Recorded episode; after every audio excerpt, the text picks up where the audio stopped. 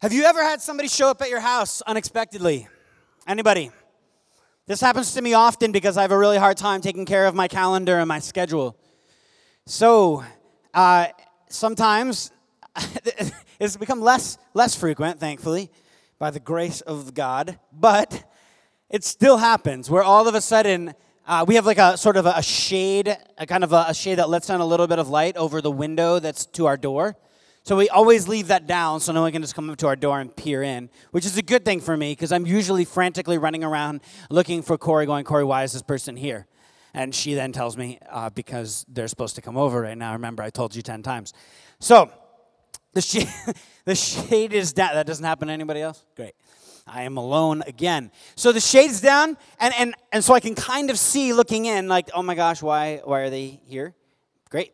Uh, and so after I figure it out, uh, then I, I naturally know what the next transition point is. They're coming over for dinner, they're coming to pick something up, they're coming to whatever it may be.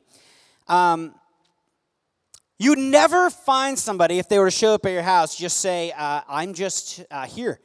So, you, you know, they ring the doorbell and you open the door and you're like, hey, so I totally forgot. Why are you coming over again? Oh, no, I, I'm just here. Awesome. I need to call the police. Um, You know, it's just awkward, right? This is not a normal occurrence in our life. We have to ask ourselves the natural question of where, where and, and why are you here, right? It'd be like getting into your car and the same person standing outside your car. Hey, dude, what's up? You know, like the close talkers, right? But they're not there to like actually even tell you anything. They're just like close standers. Like, hey, what's going on? You want to chat? No, man, just here. Right, and, and this is this is the picture that we have consistently of, of Jesus, of a God who's just here. We have to ask the question, like, why is he with us? And, and, whenever we ask that question, and we've asked that question many, many times here in church and explored the God who is as close as our breath and the God who lives with us and dwells with us, um, it always goes to the next level. The natural thought is a lot of, like, when a lot of people can at least take the idea that God is like with us uh, and, and God is sort of omnipresent. But the Bible declares, like, emphatically that God is not just with us, but God is for us. He's here to make sure that we are cared for. He, he, he backs us up. He steps into place when we need him the most. He's a provider and a protector, and, and I could go on. Romans 8, 31 to 32 makes this like crystal clear. Uh, and I actually want to read this out of the King James, which I never do, but it's something about that. I'm feeling King James ish today. What shall we say about such wonderful things as these? If God is for us, who can ever be against us? Since he did not spare even his own son, but gave him up for us all, won't he also give us everything else? God is for us. God is so for us that he sacrificed his very self for us. God is the close talker who also wants to give you a hug and is looking out for you, for lack of a better example. What's really interesting is if we trace the story of Scripture over and over and over, there's this term, uh, long suffering. Have you ever heard this phrase, long suffering? Right? A lot of times this is attributed to like parents, specifically mothers for some reason. Like, like who have like really difficult like teenagers or difficult um, you know 20 somethings or the 30 something guy who's still living in their basement playing video games like uh, that was a rebuke um, the, the, the, and just like, oh my gosh, will you ever just move on? Will you ever grow up? Will you ever get your life together? Right, this is long suffering is often attached to, to, to parents. And this is the, the, actually the language is literally this in the Hebrew when we see God interact with the first people, with the Israelites. Over and over and over, you see God in places where the Israelites um, are kicking back, are obnoxious, are disobeying, are making idols, the God who stays with them and not only the God who stays with them, but the God who loves them so much that sometimes he actually punishes them. He actually does something to help them along, right? Good love doesn't just stand at a distance, it engages. that continues to meet them where they're at over and over and over. I want to read um, bits of a really long psalm. I'm going to read it in a in a paraphrase uh, that might be helpful to grab at, but this is Psalm 106. What's awesome about Psalm 106 is it's basically like a song, like a really long song, like Bye Bye Miss American Pie. That's not what that song's called, is it? You know what I'm talking? Just like tells us any John Mellencamp song. Right? You ever notice all John Mellencamp songs just tell a story of like the same two characters? That's it. Anyone even know who John Mellencamp is? That I just date myself back? Oh, all right. Sweet. He's not very good, right?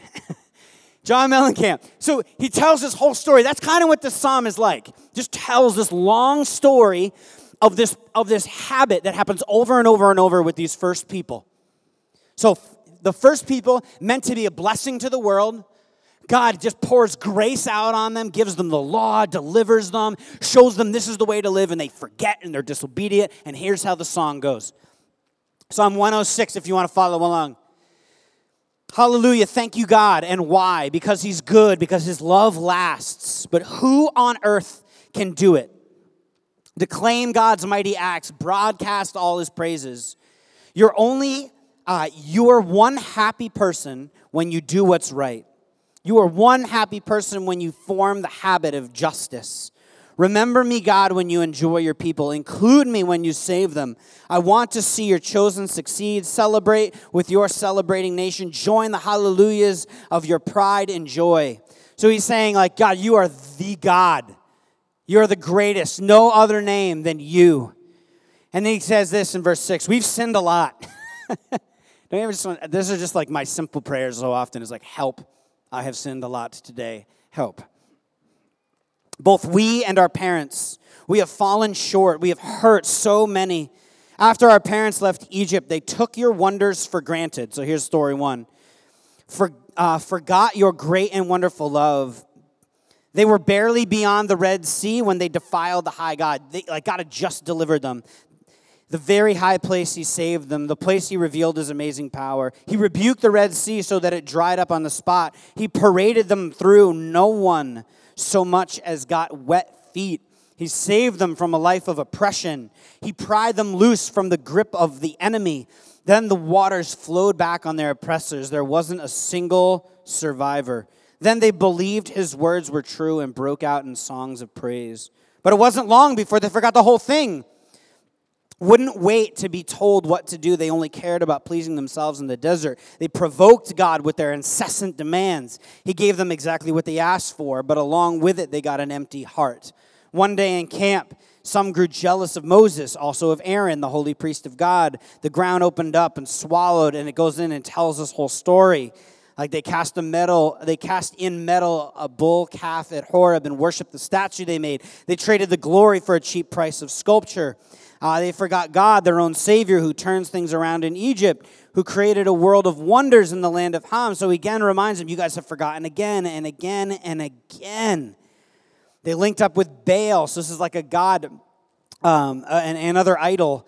Uh, attending funeral banquets and eating idol food, this made God angry. A plagues um, went through their ranks, and God rescues them again.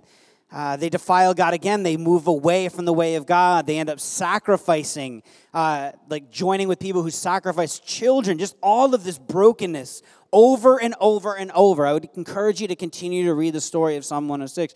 It just paints this picture of a God who is relentlessly pursuing them, a God who is for them.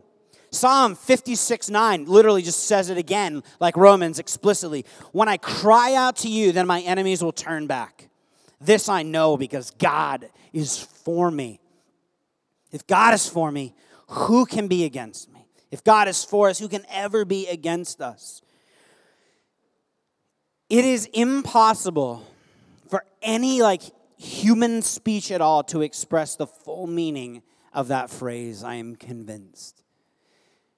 Have you ever had somebody, literally think for a second, have you ever had someone in your life who is just for you?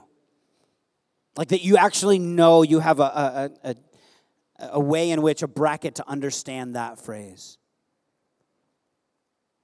Like if I asked you, like, have you ever had somebody who's just so for you? Yeah. I was talking to a friend of mine about a coach that he had. Just It wasn't that the coach like overlooked the fact that there was a lot of like brokenness in his life and that he was kind of a jerk most days. But he tells me a story. It's just like it was amazing. It's like this guy just rooted for me. It was some like bizarre mix of being able to be sober minded and like critical of things that were broken, but I still felt so cared for and so not just loved, but I felt like He wanted the best for me. God was for these first people when they did the worst possible things. God, we read in Scripture, was for us before the worlds were made. God was for us, or He would not have given us, given Jesus to die on the cross for us. He was for us when we were ruined because of our sin. He loves us, notwithstanding all of it. He was for us when we were rebels against Him in our hearts. He was for us, or He would not have brought us humbly to seek His face. Charles Spurgeon a writer who's actually, if any familiar with Charles Spurgeon, he's kind of known for his like fire, right? He's pretty brutal. And he has this unbelievably beautiful passage. You have to be reminded sometimes when you're around Christians who don't seem like the most pleasant people in the world. They seem to always have an axe to grind. These are our brothers and sisters. Like you read most of Spurgeon stuff, and I kind of get a sense of like, yikes, dude, deep breaths, deep breaths. And yet he puts out some of the most unbelievably poetic, powerful language because we are still mining from the same story. He says this He has been for us in many struggles. We have been summoned to encounter hosts of dangers, and we have been assailed by temptations from within and without. How could we have remained unharmed to this hour if, we had, if he had not been for us? Like, how could we have even remained if he had not been for us? He is for us with all the infinity of his being, with all the omnipotence of his love, with all the infallibility of his wisdom, arrayed in all of his divine attributes. He is for us. Can I get an amen? Eternally and immutably for us for us, this is so Spurgeon, for where yon blue sky shall be rolled up like a worn out vesture for us throughout eternity. And the church said, Amen. This is something that if you've grown up in church, it goes like this. Like immediately, immediately the temptation, I'll just say. I know how it's always been for me in sitting there and listening to sermons to listening to the word is to go, ah, great, yep, God's for us, sweet. This should change the fact that you're a lousy gossip. If this doesn't change the fact that you constantly have negative and critical thoughts towards everything, that you, when you actually try to ask the question, man, is there anybody who is actually for me? Then turn around and ask the question, am I for anyone? And the best part of the question is, do they know it? Do they actually know? Are there people in my life right now that they know that I am for them? Is your mind being set on that which is beautiful and true and all the other things we've talked about? And then today is what is commendable. Like, what is admirable? Is your mind set on the things that deserve commendation? Because as Christians, I know not everyone here is a Christian, but if you're a Christian, this is your story. We have been saved by the grace of God. We have a God who is for us, who is standing awkwardly at the door, not just with us, but ready to protect, to care, to love. Our identity grounded in this God who is for us. How could we not then? I think about loving your enemies. I love talking about this because it's one of the most challenging things, and we as Christians should be marked by peace, peacemaking. So, one interesting thing is Jesus, like uh, the God of the universe, sends Jesus and dies for us. Like the ultimate sacrifice, sacrificing your life for the sake of humanity. Unbelievable. Like God backs off and goes, Look, you don't have to die. Like, you don't need to do that. I've already done that. You just need to love your enemies. Like, God actually just sets this up in such a way that, well, I've already done all the heavy lifting. You just need to begin to see them the way I see them. I've shown you what this looks like because you should have experienced it. Because I know that some of you, and, and, and this is okay, obviously, like, have actually not experienced the love of God. You've not experienced or do not understand this reality that you have a God who is for us. Or maybe you understand it and you believe it, but you have not uh, continued to mine the depths of that reality. Because if that is true, then, you know, this gorgeous passage we read from Spurgeon about the God who is for us should shift so dramatically the way in which we see our neighbor and, and the way in which we think. He has been for us in many struggles. We have been summoned to encounter hosts of danger, and we have been assailed by temptations from without and within. How could we have remained unharmed to this hour if God had not been for us? He is for us with all the infinity of his being, with all the omnipotence of his love, and with all the infallibility of his wisdom. He is for us. O believer, this is how he ends. How happy are you with the King of Kings on your side? How safe with such a protector? How sure your cause pleaded by such an advocate? If God is for you, who can be against you. My dad used to ask people, How good does God need to be to you before you are happy? How good does God need to be to you before you are happy? And it's not a condemning statement, it's a wake up call. We have a good God and we have a good Savior, and our lives are good even in the wake of our brokenness we have like the, the, the, truth is is that we have security in heaven we have a life that is offered to us that even in the midst of struggle we have a god who is good we have so much to be grateful for and some of us go so far as to think that god gets a kick out of our suffering or that god is somehow standing at a distance or that god does not want to see us redeemed or reclaimed even when it comes to like eternal things right like hell Right? We, we get all these great pictures of, of a God who says, like, I desire everyone to come to know me. That's what he says in 1 Timothy. I actually desire everyone to come to know me. First Peter, he's long suffering, patient, wanting everyone to come to know salvation of God. God has plans for us, plans to prosper us. We read about in the book of Jeremiah, like the most overquoted verse in the entire universe. Right? We, we get this picture of this one prophet, a God who just desires and who is for and cares for. In other words, don't tell me I'm here to do you bad. Don't tell me I'm here just to judge you. Don't tell me I'm here because I'm mad at you.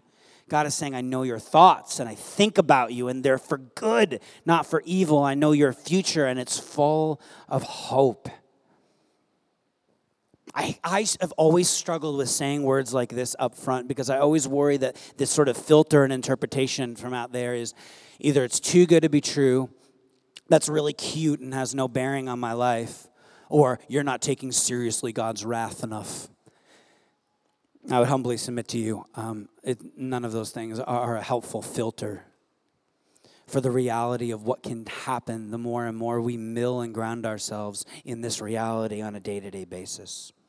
So to close, when we end at our, when we, I'm going to land now at our, at our verse. I'm sorry I don't have any slides this morning, but the, the scripture we've been going to is Philippians 4 8, and we're at the whatever is commendable. We've been talking for the last six weeks about the things that we put into our mind and why it's so unbelievably important. What we put in our mind matters because it comes out. D.A. Carson says this one of the sovereign remedies against sin is to spend much time, thoughtful time, meditative time in the scriptures. For it is impossible to get rid of the trash in our minds without replacing it with an entirely different way of thinking. All right, we talked about this every week. You can't just get rid of something and not replace it with something else. Paul is saying, I want you to set your minds on beautiful, good, true, lovely, admirable, powerful things. As followers of Jesus, we should be filled with the way of life. So, this word that we're at today, commendable, uh, one way to put it would be admirable, and another way would be uh, good repute, of good repute. Uh, and it's the word uh, euphema, EU, uh, which means good. So it's E U P H E M A. The EU is good, and the FEMA is report or news. Uh, it's where we get the word euphemism, which actually works really well in helping get at this. Anyone know what a euphemism is, right? I'll give you the definition. a mild or indirect word or expression substituted for one considered to be too harsh or blunt when referring to something unpleasant. I hate euphemisms. All right, some of you who are more like like cut to the chase, stop trying to pretty it up. You hate euphemisms. It's the uh, downsizing. Yeah, the company's downsizing. Right? That is a euphemism for what? Gutting it, right? oh, we're just downsizing. Yeah, you're firing like real people. Right? That's like the spectrum of how people deal with it. Some are just like the brash, no, just cut to the chase. And others, no, no, it's we're experiencing, you know, a little a bit of a lag in, in income, so we're going to, you know, just be be shortening or smalling the company a little bit. This is uh, uh, how we so often, or some of us, filter. And, and it, a, a good definition for, for this euphema word and why euphemism comes from that is because there's actually something well, there's something infuriating, right, about the person who constantly talks like that, who just always seems to pad language. But for the person that's healthy, who uses euphemisms, who uses the downsizing instead of cuts, so often it's actually bathed out of, I actually would like to focus on the positive here. I'd actually like to focus on the commendable because it does no good to focus on that which isn't. A good definition would be this of this word euphema, of commendable. So, Paul, whatever's commendable, think about such things. So, we should all do this. Thinking that searches for the good rather than the bad in another person or another thing. Euphema, what is commendable? Thinking that searches for the good rather than the bad in another person or another thing.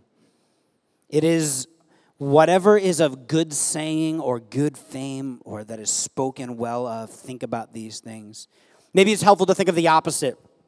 Uh, like rumors, like I was mentioning before, gossip, uh, things that are like a pessimistic worldview, like the things that are constantly broken, you want to constantly critique. Uh, some folks, like uh, in hearing the idea, always look at it through the worst possible light. They look at that person through the worst possible light. We do this with celebrities all the time. We immediately filter them through the lens of what's wrong, right? We critique when we don't like what's going on, when someone annoys us just for a moment. Last night, I got home from an eight and a half hour trip from Toronto. I pull up. I don't know why we decided to drive all that in one day. My wonderful and beautiful frugal wife. I love you, honey. So we, we drive in. I am so beat. I've been driving for yeah eight and a half hours. We pull up and we notice there's a lot of traffic in the parking lot in the uh, the roads around the house. And uh, I get out and the music is blaring. I've talked about our neighbors before. I'm to have to stop talking about them if they start coming to church. So we share a fence, and they're right behind us, and the music is just, Dear Lord, and there's conservatively 75 people in their backyard. Pretty small backyard. Everywhere, like there's folks that are drunk, there's some folks that's yelling over there in the corner. And of course, it gave permission for the neighbors that are two houses down who are a little bit better. They gave them like free reign to throw a party as well. And it's just this awful moment where every bone in my body is not just critical. I have a right to be critical, right? It's midnight, really loud music, drunk people walking around. You should go home. There's like we live in a pretty like family oriented like neighborhood on the west side. Yeah, but what comes into your thought isn't just like, well, love them, but you know, gotta gotta call those police and just really. We, I've asked them a couple times, and this isn't okay. Like, awesome if you're the kind of person who does that. That's great. Anyone else, like the rest of humanity, at least that I've met, is more like, these people are the spawn of Satan. You don't say quite the spawn of Satan part, but it's like everything in your bone. Like, I'm going to throw a rock over the fence. Yep, I'm going to. Oh my gosh, I'm reaching for a rock. I didn't actually throw a rock over the fence. Our immediate impulse is then to actually, next time I see those neighbors, this has happened before, is the lens that I filter this through is constantly critical. It is not commendable. My instinct is not, especially when I'm ticked off, especially when I'm annoyed, especially when I'm frustrated, my instinct is to always cut, is to critique, is to not think of the commendable thing. And part of that is because what's on my mind constantly, and we talked a little bit about this last week, is what is actually, what am I setting my heart to?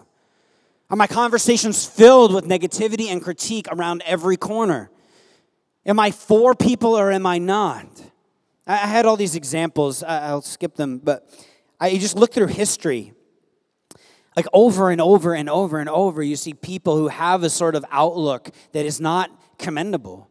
An outlook that is not thinking on the things that are good, even in a broken situation or in a broken thing. Uh, just inventors like uh, Lord Kelvin, radio has no future. Um, he talks about x rays will prove to be a hoax. Right? This is like the mindset. Sir Richard van der Hule. Space travel is utter blige. Uh, Harry Warner of like the Warner Brothers Studios is my favorite. 1927 says, "Who, the the F, wants to hear actors talk?" This is before there was audio. Like who the hell wants to hear? I love that. I still feel like that. Just kidding. Dionysius Lardner says uh, rail travel at high speeds is not possible because passengers unable to breathe would die of asphyxia. Uh, Lee, I'm going through these anyway, I said I wasn't going to. Lee Forrester says, while theoretically and technically television may be feasible, commercially and financially, I consider it an impossibility.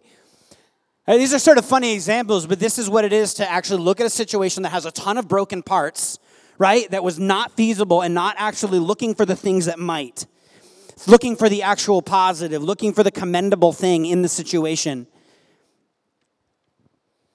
And so th- this gets at gets to us, I guess, when we start to like focus in on how we are called to live as followers of Jesus. That um, our posture towards each other, needing to be like the God who is for us, is something that ends up coming out in phrases like you hear like moms say, if you can't say something good about a person, don't say anything at all. And Paul's, Paul's going one click like back from that, like Jesus so often does. If you can't think about something like good in another person, like try.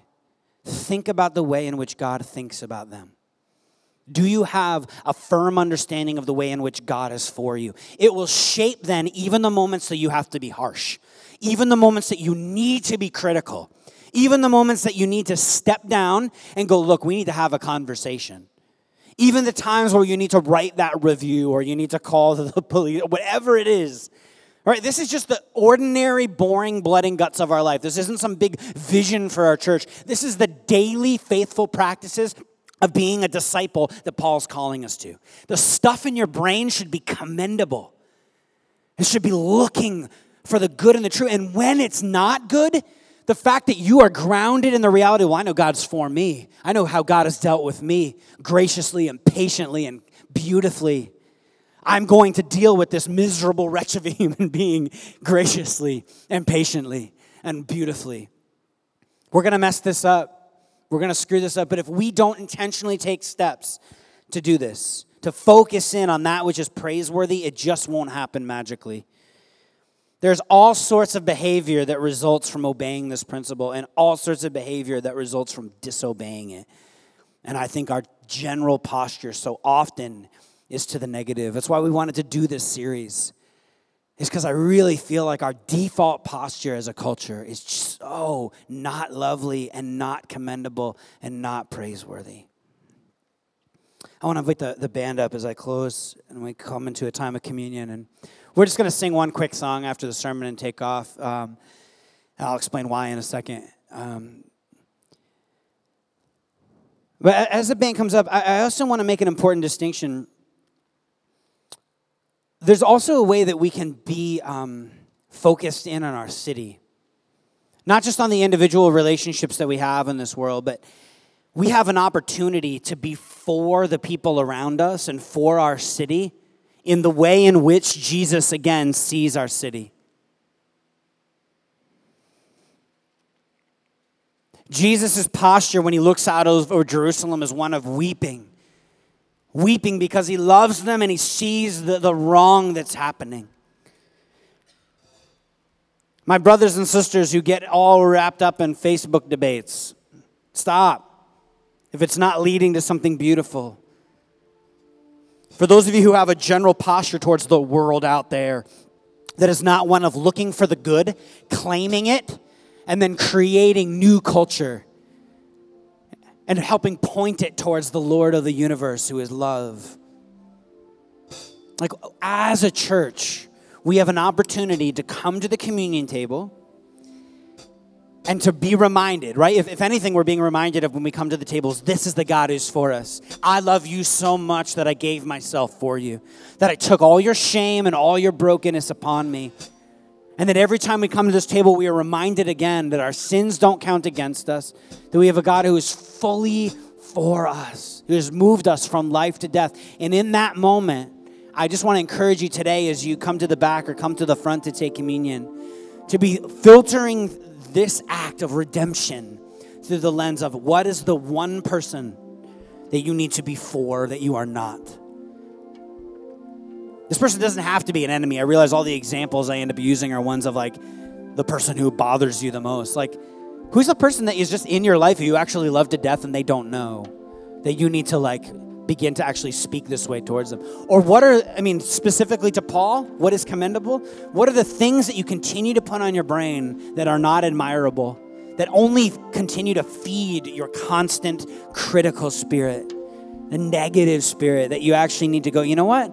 I actually want to be known as a person who lives in light of the God of the universe who's for me, for other people. Because let's be honest, it's exhausting to always be critical. It's exhausting to constantly be looking down on every it's, it's exhausting looking for the bad in every situation. I get exhausted by it when i see it in others. I get furious when i see it in myself. So let us not just white knuckle our way into obedience because that doesn't work. Let us actually be transformed by coming to the table and taking the bread the body of Christ and dipping it in the blood of Christ, dipping it in the cup, and being reminded of this is love, the God who is for us.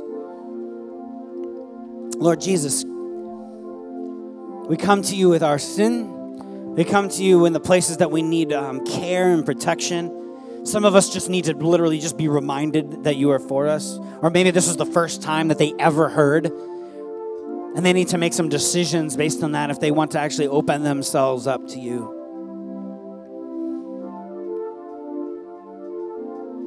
And so I pray in this moment as we come to the table or as people sit in the pew, God, that you would speak in a powerfully in a specific and a personal way today. That today we would see people come to know you, to come to engage and open themselves up to you for the first time. I can't help, Lord, but pray for the person who has uh, been sitting in pews their whole life.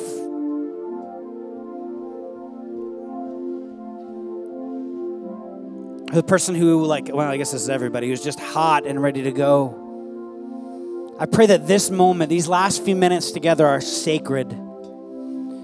That you would just um, convict strongly your spirit would convict strongly the places where um, they need to take hold of this command to think about that which is commendable, admirable, praiseworthy. To hold on to those things, that you would make clear the things that need to be weeded out of their thought life, that you would place people in their minds right now, Lord, that they just need to love on, that they need to be for, they need to encourage, that they need to like literally grab their phone when I'm done and text.